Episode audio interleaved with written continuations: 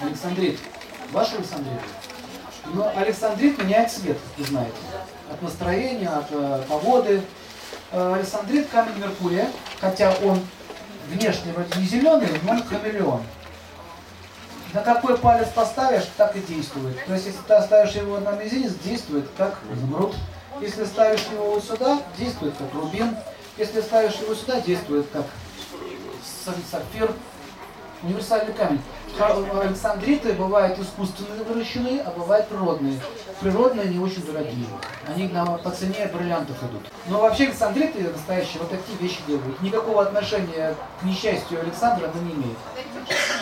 Просто был найден в России, впервые открыт и подарен брату Александру. В честь него назвали.